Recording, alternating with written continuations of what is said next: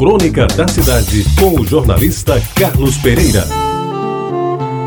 Amigos ouvintes da Tabajara, quando eu tinha 30 anos, isso faz tempo, e achava que o sujeito com 70 estava acabado para a vida e nada lhe restava, quando conseguia atingir essa marca, se não esperar a hora de morrer. Hoje, com 80, mudei completamente aquela ideia. E até admito que é muito bom viver depois dos 70, especialmente se é possível levar uma vida decente, confortável e com boa saúde. Pois é sobre as excelências da vida pós 70 que espero saudar os meus caros ouvintes, sobretudo aqueles que, como eu, já atingiram este importante marco de vida. Em primeiro lugar, é absolutamente necessário que se esteja em paz consigo mesmo. Regra de vida que, aliás, não é privilégio dos setentões, mas nestes aumentos aumenta de tamanho necessidade, pois poucos são os quase anciãos que ainda disputam a guerra interior, a qual, por sinal, jamais será vencida. E se estamos em paz conosco, fica bem mais fácil também estar de bem com a vida e com os nossos semelhantes, como sabiamente já ensinava Cristo nas suas pregações. Em seguida,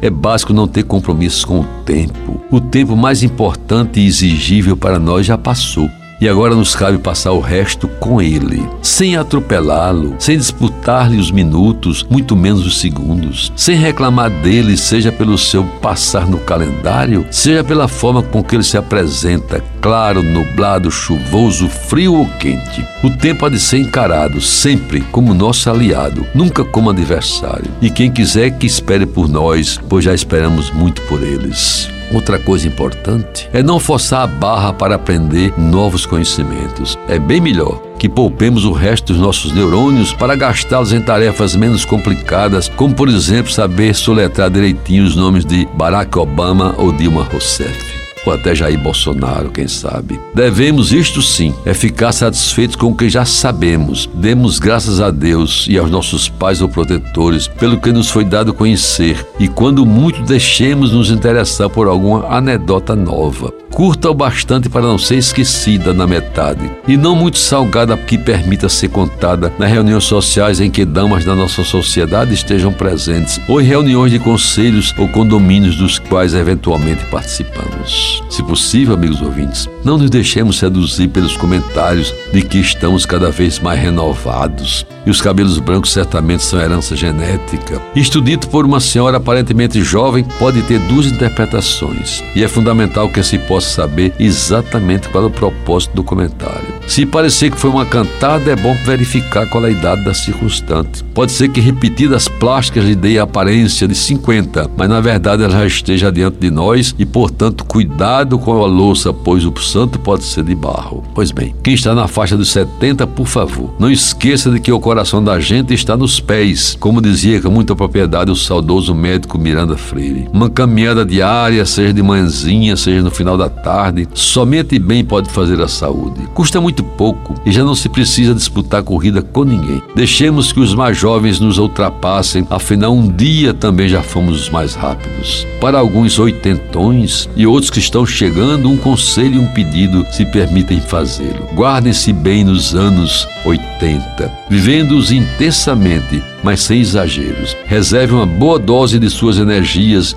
e se preparem para exercitar uma das boas fases da vida em que, pelo menos para mim, tem sido o gozar das delícias depois dos 70 e já entrando nos 80. E quando atingirem o esplendor desses desejados anos, me respondam se tem ou não razão. A época, se Deus quiser, estarei aguardando o depoimento de vocês e naturalmente já discorrendo as maravilhas desses anos 80, eu que tenho um projeto já pronto para, se Deus quiser, chegar nos anos 90.